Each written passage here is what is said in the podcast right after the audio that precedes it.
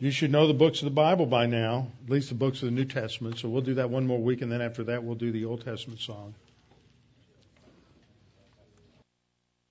When you're thinking about when you're thinking about memorizing the books of the Bible, remember the Gospels are pretty easy Matthew, Mark, Luke, and John.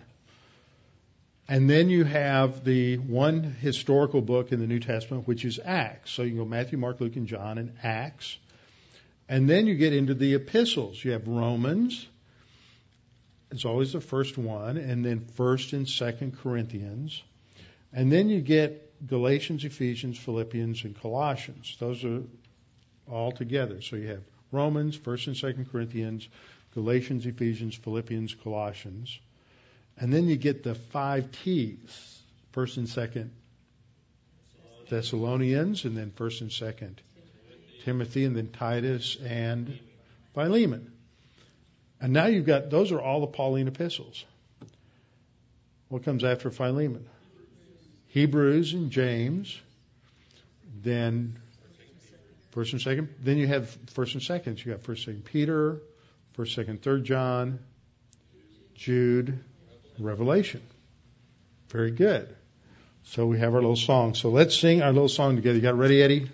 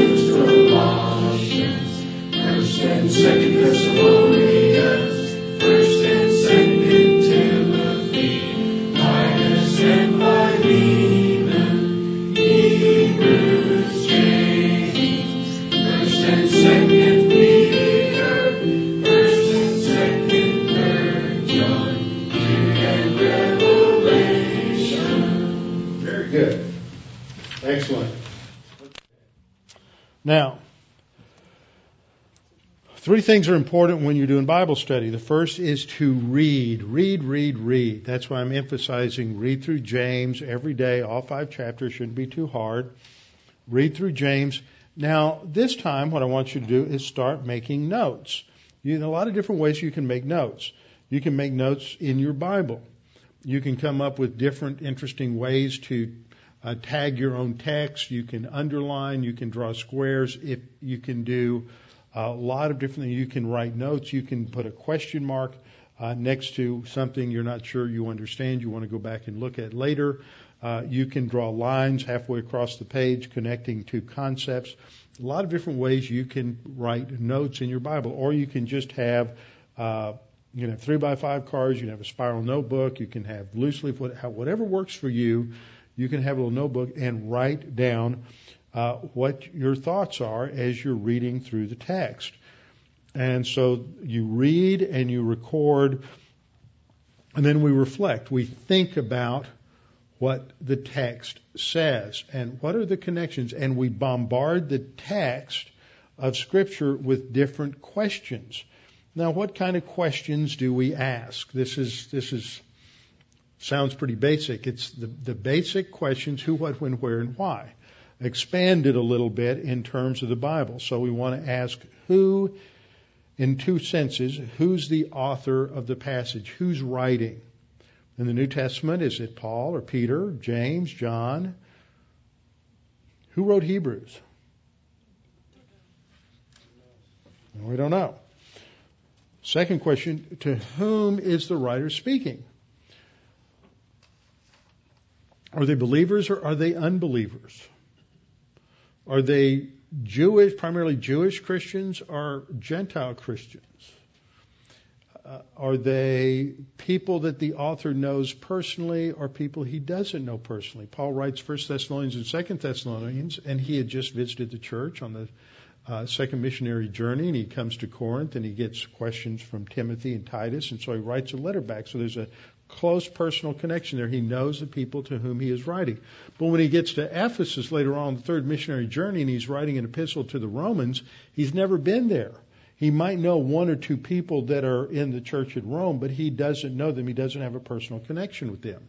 We have no idea about the writer of Hebrews because we don't know who wrote it and we don't know who he's writing to. We can infer certain things from the text, but, but not a lot. We ask, when was it written? What was the historical context in which it was written? Uh, we asked questions of the passage. What are the most important terms or concepts in the verse or in the passage? Uh, do any words need explanation or definition? If we have words like the Holy Spirit, we need to define that. We have words like, um, or we have certain words like Jerusalem, Judea, and Samaria in Acts 1 8. Where do we go to get information about those words? Are there any people we need to identify? Are there any names mentioned that we're uncertain about? We need to identify the location of the places mentioned. That's why we have a, an atlas or in a study Bible. You can go look in the back in the maps in the back of the study Bible. You can then ask questions what's their historical significance? What's the historical significance of Jerusalem? What's the historical significance of Judea? What's the his, historical significance of Samaria and what's going on in Samaria at that time as opposed to what's going on in Judea at that time? Are there any uh, cause effect relationships within the passage? Are there any conclusions to draw? Uh, are there any details that need further study? Uh, we also need to ask what, how this relates to the context. And when we look at something like Acts 1 8, starts off, but you shall receive power. The key word there is what? The first word, but. It tells us immediately it's not an independent sentence, it's related, it's part of a sentence, and the sentence actually began in verse 7 when Jesus said, It's not for you to know times or seasons which the Father has put in his own authority, but you shall receive power. How is you shall receive power when the Holy Spirit comes a contrast to it's not for you to know the times and the seasons? So that's the context. How does verse 8 relate to the context of verses 7 and 8? And verses 7 and 8 are in a broader context, and that's the context of the conversation that the disciples are having with Jesus, starting in verse 4. They're assembled together with him and he commanded them not to depart from Jerusalem, but to wait for the promise from the Father, which he said, You have heard from me. So the context of 4 through 8 is different from the context of 1 through 3 and what happens in 9 and 11 when Jesus shoots up to heaven in the ascension. What are the key parts of speech? What's your main verb? What's your main, what, what is your subject? What is your What's the object? What's the direct object? What's the indirect object? Uh, who performs the action? And or who re- receives the action of the verb? Now, I'm going to get out of this and I want to go to a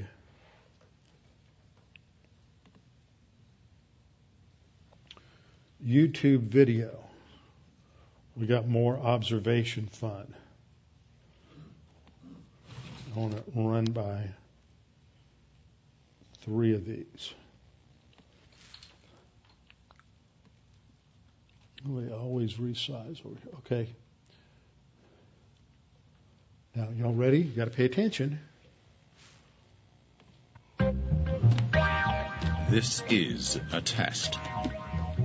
How many times does the white Turn team that up, pass the rubber band ball? Okay, let's start over.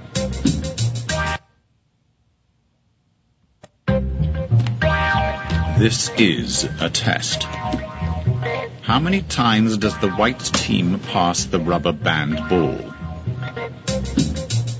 Go!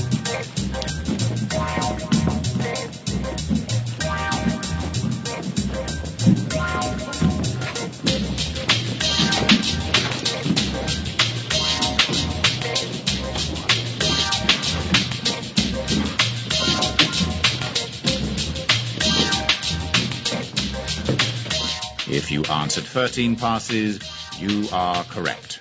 But did you see the black belt gorilla?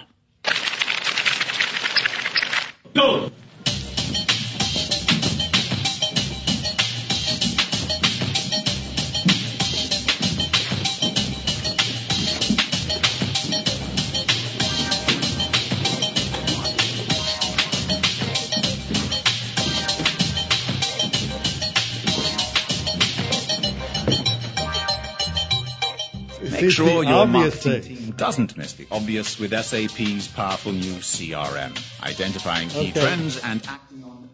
Okay, how many of y'all saw the black belt gorilla? One, two, three. Very good. It's it's the obvious things that are there. Yeah, it's a little dark, so I couldn't see the black belt, but I knew there was a gorilla there. Okay, now we go to another one. Now this one's a little trickier and it's a little longer. It's a seven minute clip and you really have to pay attention to this. And you might want to write something down, okay? So be ready.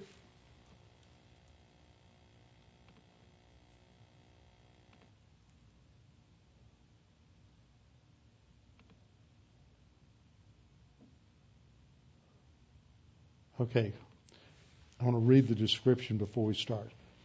Okay, watch the three video clips and answer the five questions that follow each clip based on the things that you see or hear in the video. 15 questions in total.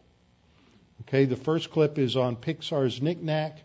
The second clip is from Coldplay Life in Technicolor 2 music video.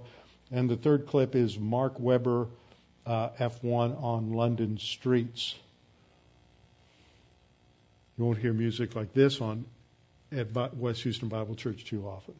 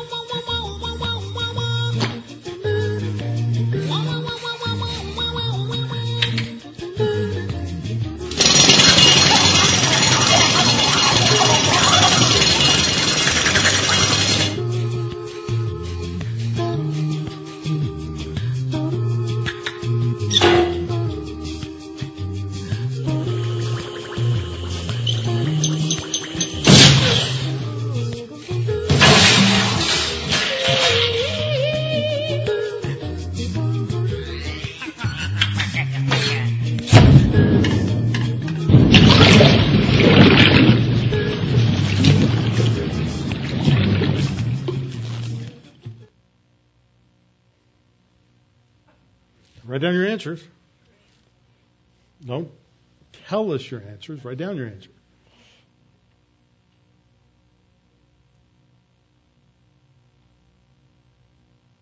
What was the third thing the snowman used to try and escape the snow globe? Fourth, what does the skeleton have written on his surfboard?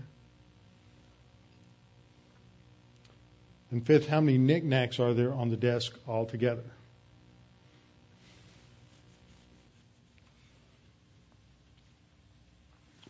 Okay, now we go to the second clip. Did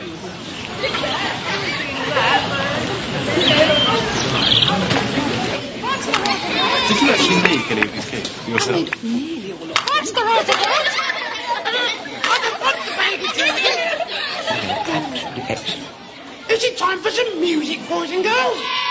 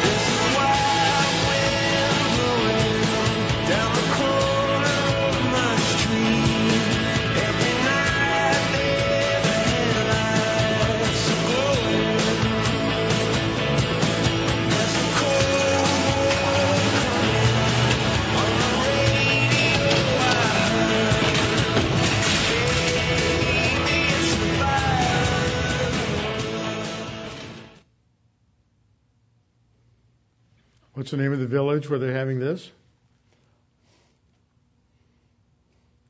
What's the title of the book that the girl is holding?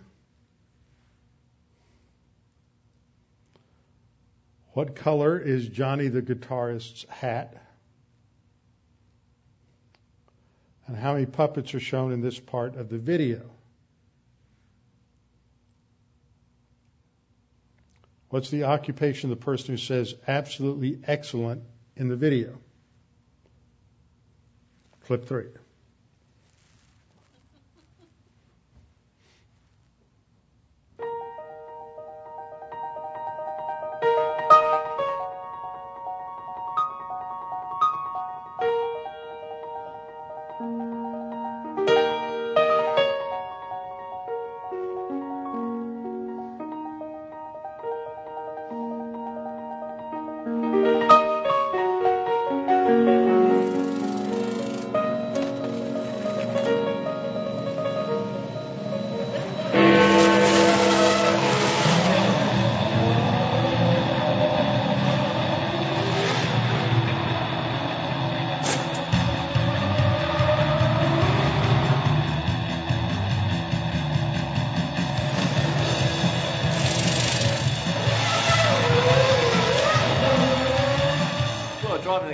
London today was, uh, you know, obviously very unique to line up and see the boys there. And you know, normally I see them in an environment, obviously at a racing track, and here they are in the middle of the street, uh, you know, practicing with all the gear set up, and yeah, it was good fun.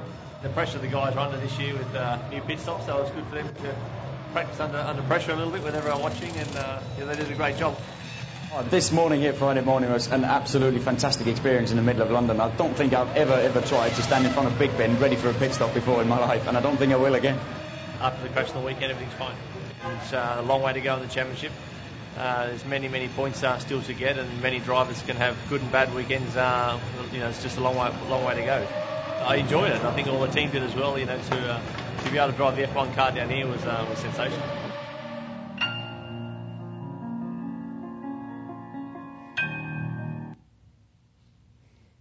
Okay, 11. Where in the London is the film videoed? 12. What's the time showing on Big Ben when the driving starts? Number 13. What's the name of the Formula One driver in the video? And number 14. What is the time of the pit stop? And number 15, how many tires is the Red Bull mechanic pushing in the video? This is not only a test of observation, it's also three tests for memory. Okay, now let me go back to where are the answers to that? Yeah. Are they down there?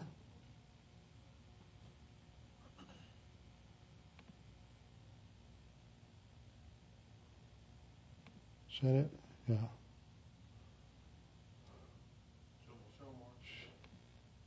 Okay. First is what color was the tie, the snowman's tie? It was green. When did uh, Pixar make that? It was six years before they released their first film, so it was 1989. That's what it said in the opening. In 1989, six years before. Uh, what was the third item he used to try to break out of this, the uh, snow globe? It's a pneumatic drill. What was on the surfboard of, this, of the skeleton? It was mom. And fifth, how many how many items were there on the knickknack shelf? There were eight. Anybody get a hundred on that? No. Is that thing running? Yes, it's running. Stop. They'll go back on the shelf. Okay, then the next group had to do with the um, the Punch and Judy puppet play. What was the name of the village? It was Heswall. Uh, what was the book that the little girl was looking at, playing it cool? The unofficial biography of Coldplay, the name of the band. Uh, what color was the hat for the first guitarist? Was green. Uh, how many um, how many puppets were there? Eleven. Anybody get that right? You did? I had ten. Missed one. And what was the occupation of the person who said absolutely excellent? He was the vicar. How do you know that? Because he had on a collar. Uh, then, where did uh, what was the location of the uh, Formula One race? It was Westminster, Parliament Square, in the village of Westminster. Then, what time did the race begin? Six o'clock. Who was the Formula One racer? Mark Webber. Uh, how long uh, before they had the pit stop? 3.2 seconds. And then, how many tires were there brought out to the car? There were four. Anybody get 100 percent? Anybody get 90%? Everybody think you're just looking at everything with blinders on. You left your sun, you have your sunglasses on. You can't see anything. Good. That's that's the point. Is that we need to open up our eyes, stop, slow down. That's one of the things I like about doing study in Greek and Hebrew. Is it really slows me down, and the scriptures are so familiar that what happens is we read them too quickly, and we don't really pay attention to the details of the text of the scriptures so that we see what's what's really happening and what's going on uh, in, inside the text. So how can we slow ourselves down? Well, we need to a- ask and answer the various questions. Uh, I think I already went through that. This one. Yes. So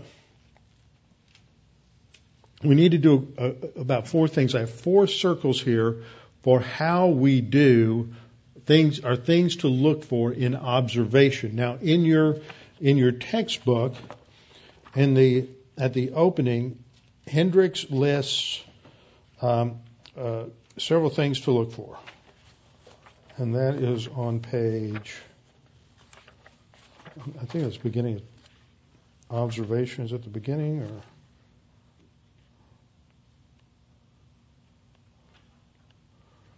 Where have I missed that? 38, maybe. No? It's just a quick, I don't think it's in the workbook. Maybe it is in the workbook. Right, it's on page 17 in the workbook, right on chapter 1. Observing a passage of Scripture gives a nice list of basic questions. Who's the author of the passage? Whom is the author addressing? What's the most important term or concept in the in the passage? These are the basic questions I had up on the slides, and you can develop that in, in more. So one of the first things we want to look at, I have this set up in terms of just basically literary a context and and historical cultural background. Then there's another set of questions related to uh, the words and terms that are used, and there's another set of questions uh, related to the grammar and the structure, and then another set of questions related to uh, the doctrine that's in the passage. So, in terms of the culture, we ask, what's the theme of the book? What is the theme of Acts? What's the theme of John? What's the theme of Matthew? What's the major theme? This gives us the broad idea. We're not talking about, um, a, a, you may hear somebody, oh, I had a great example this afternoon. Let me see if I can remember it. I can't remember it. Somebody may make a statement that uh, they they and you hear it and you think they're talking about a restaurant and they're talking about a movie. We've all had that kind of experience. You overhear conversation, somebody says something, you think they're talking about one thing and they're talking about something else. Context is so important, so that's why we read more than just a verse or two. We have to get the entire context and we have to look at what is the theme of the book. So, for example, on Sunday morning we're studying Matthew. The theme of Matthew has to do with presenting Jesus as the son of David. So that's, that's a theme. He's the Messiah. Then a second question is what's the argument of the book?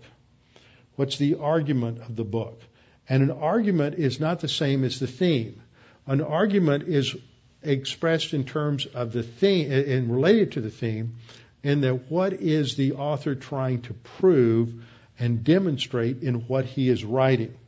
It's argument in the sense of a lawyer going before a jury and trying to lay out a case for something.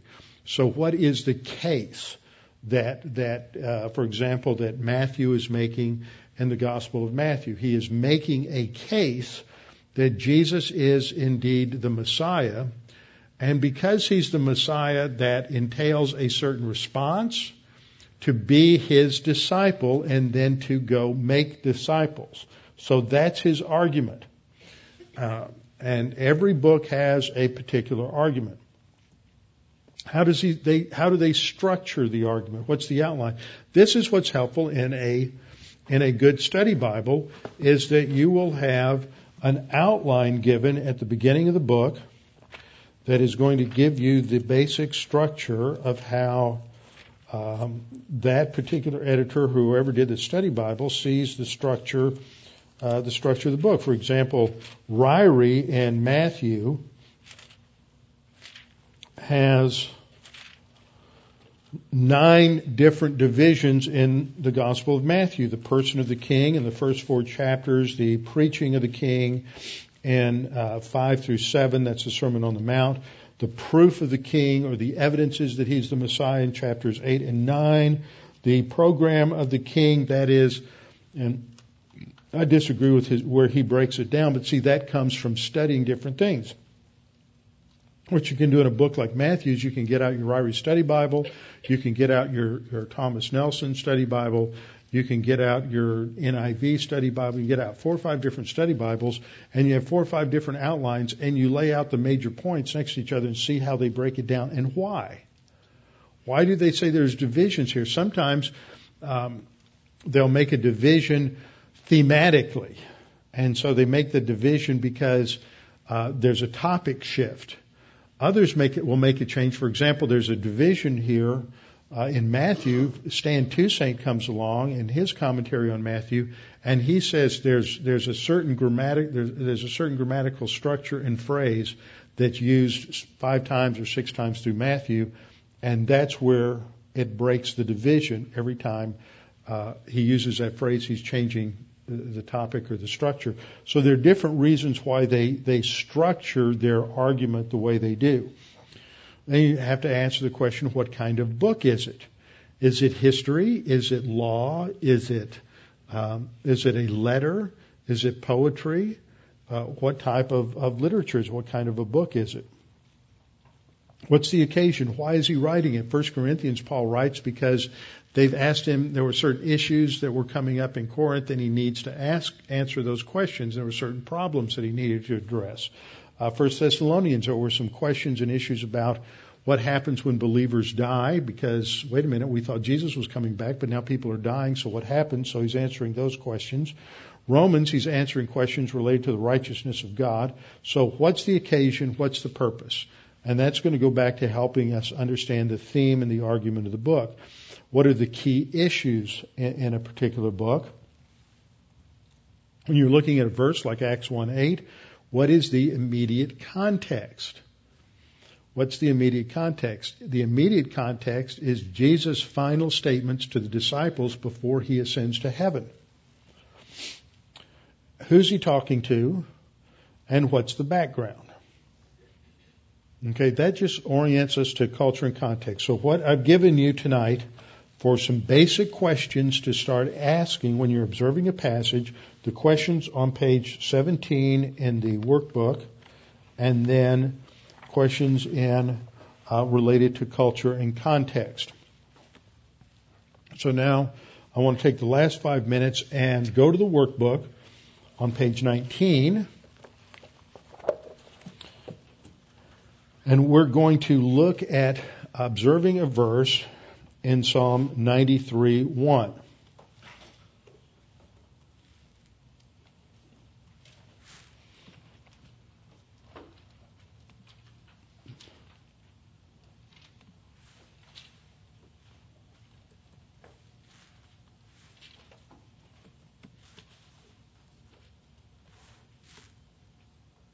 Come on, open. Okay, here we have New King James Version.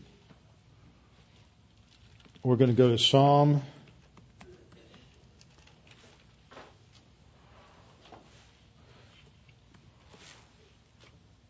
ninety-three. Run one. So we start off and we're going to ask certain questions. Now let's go just go to page seventeen again. What are those questions? Who's the author of the passage? Who's writing Psalm 93? How do you find out? Hmm? How do you find out who's the, who's, who the author is in Psalm 93?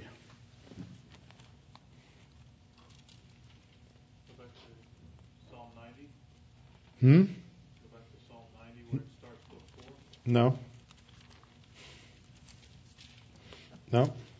Psalm 90 is written by Moses, but some, some Psalms are not written, or at least they're not attributed to anyone. Uh, earlier in the Psalms, they will say a Psalm of David, a Psalm of Moses, a Psalm of Asaph. They'll indicate, and those those inscriptions are, are part of the text in the Hebrew. They're not they're not something different. They're not an editor's note. They're they're they're actually in the Hebrew text. That's verse one usually. So the new numbers in in a Hebrew Bible are different from the numbers in a in your English Bible. So Psalm 93 is written by who? Hmm? That's right. It doesn't say. We don't know. And so there's a lot of psalms that are not attributed. We don't know who wrote them. Uh, to whom is it written?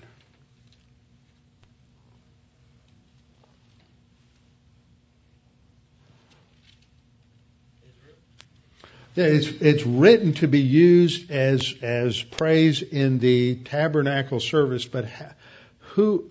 What's another clue as to whom it's written? Yeah, verse two. There's a shift from a third person singular, the Lord reigns, he is clothed in majesty, to verse 2, your throne is established from old, you are from everlasting.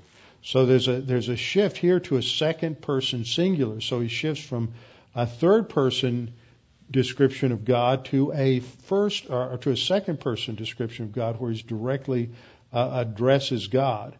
Um, then what's a, uh, another observation we can make here?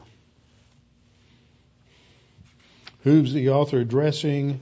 Um, he's it's written for use in the uh, worship in the temple, but it's addressing God. What's the most important term and or concept in the passage? Just looking at verse one.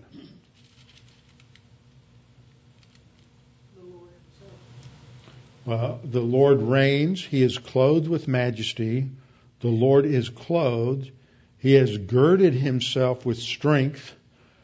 Surely the world is established so that it cannot be moved. Okay, what what terms would be significant? Okay, clothed. Where does it say sovereignty? It doesn't say. Right, but that's in the background. That's part of what it's talking about. But, but before we get there, we have to identify what those key terms are. The Lord reigns. First thing he says, he's clothed. Strength. Okay, clothed. And what's significant about the word clothed? It's repeated. Yes, it's repeated. Um, he's girded himself. What does it mean to gird yourself? Oh, that's right. See, so you have two two words that are actually, and it translates it right. There are two words that are the same, and then there's a, another word, gird, which is a synonym. So it's three times it's talking about putting uh, God putting something on. Now we know that that's not to be taken literally, so it's clearly a figure of speech, and so that's something we have to talk about later on down the road. Is how we look at under, come to understand some of these figures of speech and how they, how they are expressed. Um, so we, what are the verbs? Reigns, clothed, girded, uh, established, and moved. Um, there aren't any people or places we need to identify. We know who Yahweh is. What's significant about the name used for Yahweh? It's Yahweh all the way through. We don't have Elohim or Adonai. Right. Uh, Ad, uh, it's his personal name, emphasizing, always emphasizing his covenant relationship with Israel. In verse one, are there what what what it's being talked about? Um, talked about uh, um, sovereignties in the background. What else is there?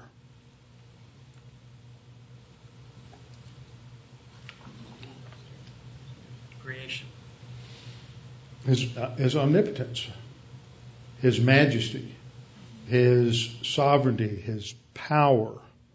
All of those things are, are, are present there. Now, anybody look up, what words would you want to look up?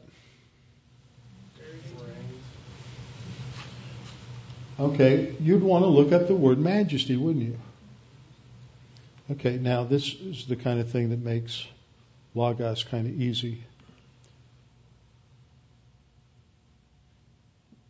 Where did it go? We it again. It should open. Right to that screen. Maybe it's going somewhere else. Oh, I know.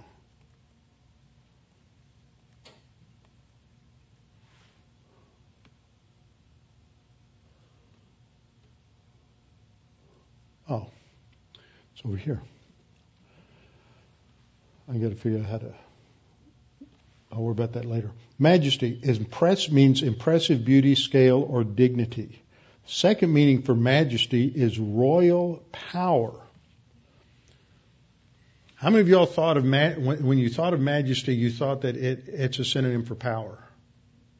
We think of it more in the sense of dignity, but it its second meaning has to do with power. That's why it's important to look words up. It, you'll be amazed at what you'll learn about words and their meanings if you look them up in a dictionary. And so what we've learned is that if this is this, this is talking about power, and it, the reference underneath a title given to a sovereign or a sovereign's wife or, or widow.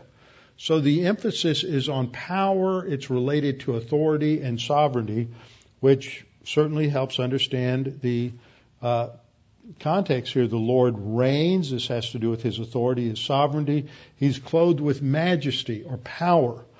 Uh, the Lord is, cl- then we have this repetition. The Lord is clothed. He's girded himself. So this, the third line is explaining the second line. He's girded himself with strength. Strength is a synonym for majesty or power. Now, then we look at the last line, and the last line expresses something that his power did in relation to creation. He established the world so it can't be moved. What does it mean by being about being moved?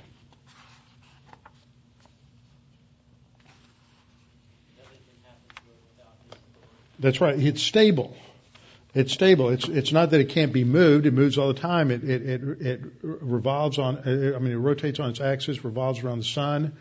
Um, there's earthquakes. There's all kinds of movement, but that's not what it's talking about. It's talking about the fact that that it it uh, it's not subject to to destruction.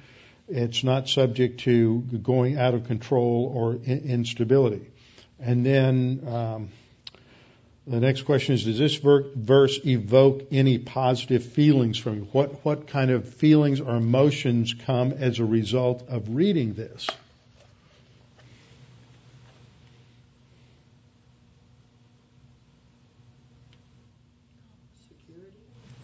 Security. security, uh, a sense of awe, a sense of stability, and I, I, I never would have thought of the next question, but I thought that was a good question. Could this verse or might this verse cause less positive emotions for some people? Think how some people might might think about that. Okay? So what I want you to do next time is go to the n- number three on on observing a verse and work through that as an exercise. I want you to continue to read through James. And then I want you to look at James 119 and start writing out some observations. Try to write out 15 observations, 25 if you can, uh, related to verse 19.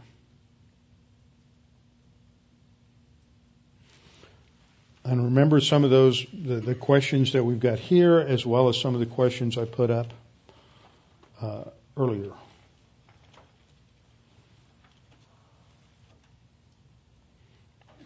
That's why I had you start off reading through the whole book of James. What do you think? See, at this stage, what happens is you make wrong guesses. Think about coming into you're going to watch TV, you just want to unwind, you just want your brain to go go uh, go empty for a little while and unwind at the end of the day, and you come home, and it's about six twenty, so you're going to be 20 minutes into a TV show, and you turn on Seinfeld, and you're watching Seinfeld or some other show. What's going on? you have to make certain guesses as to what you think is happening, what you think the show is about. Now, what happens? You go through a process. You, what, you something happens. You go, well, wait a minute. That's not what I thought it was. Must be about this. And the more you watch it, the more you sort of guess your way into figuring out what's happened before and what's going on, and you're figuring out what's happening. That's the same way here. You, you, you, at this stage, we're looking at James, and at this stage, we may not have you're just sort of making guesses as to what you think the theme is, what you think the book is, is all about. Don't rely too much on on whatever the study notes are, because mostly they're going to be wrong. Um, just what do you think? What are the things you're seeing as you're reading through uh, James, and start writing that down. But start with verse 19. Look at who wrote it, why did they write it, to whom are they writing, what's the context, what those kinds of things. Okay? And then for next time, according to the syllabus, I want you to read chapters 7 and 8 in Living by the Book. And I wrote on there, do observation exercises on John 20, 31. Don't do that. We'll come back to that later. Just work on James 1, uh, 119. That's what you're working on, not, um, not John 20, 20, 31. We'll talk about that next time. Okay? Any questions? Anybody confused? It's just a matter of reading, writing down, what do you see, asking those questions, and, and looking it up. Okay? All right, let me close in prayer.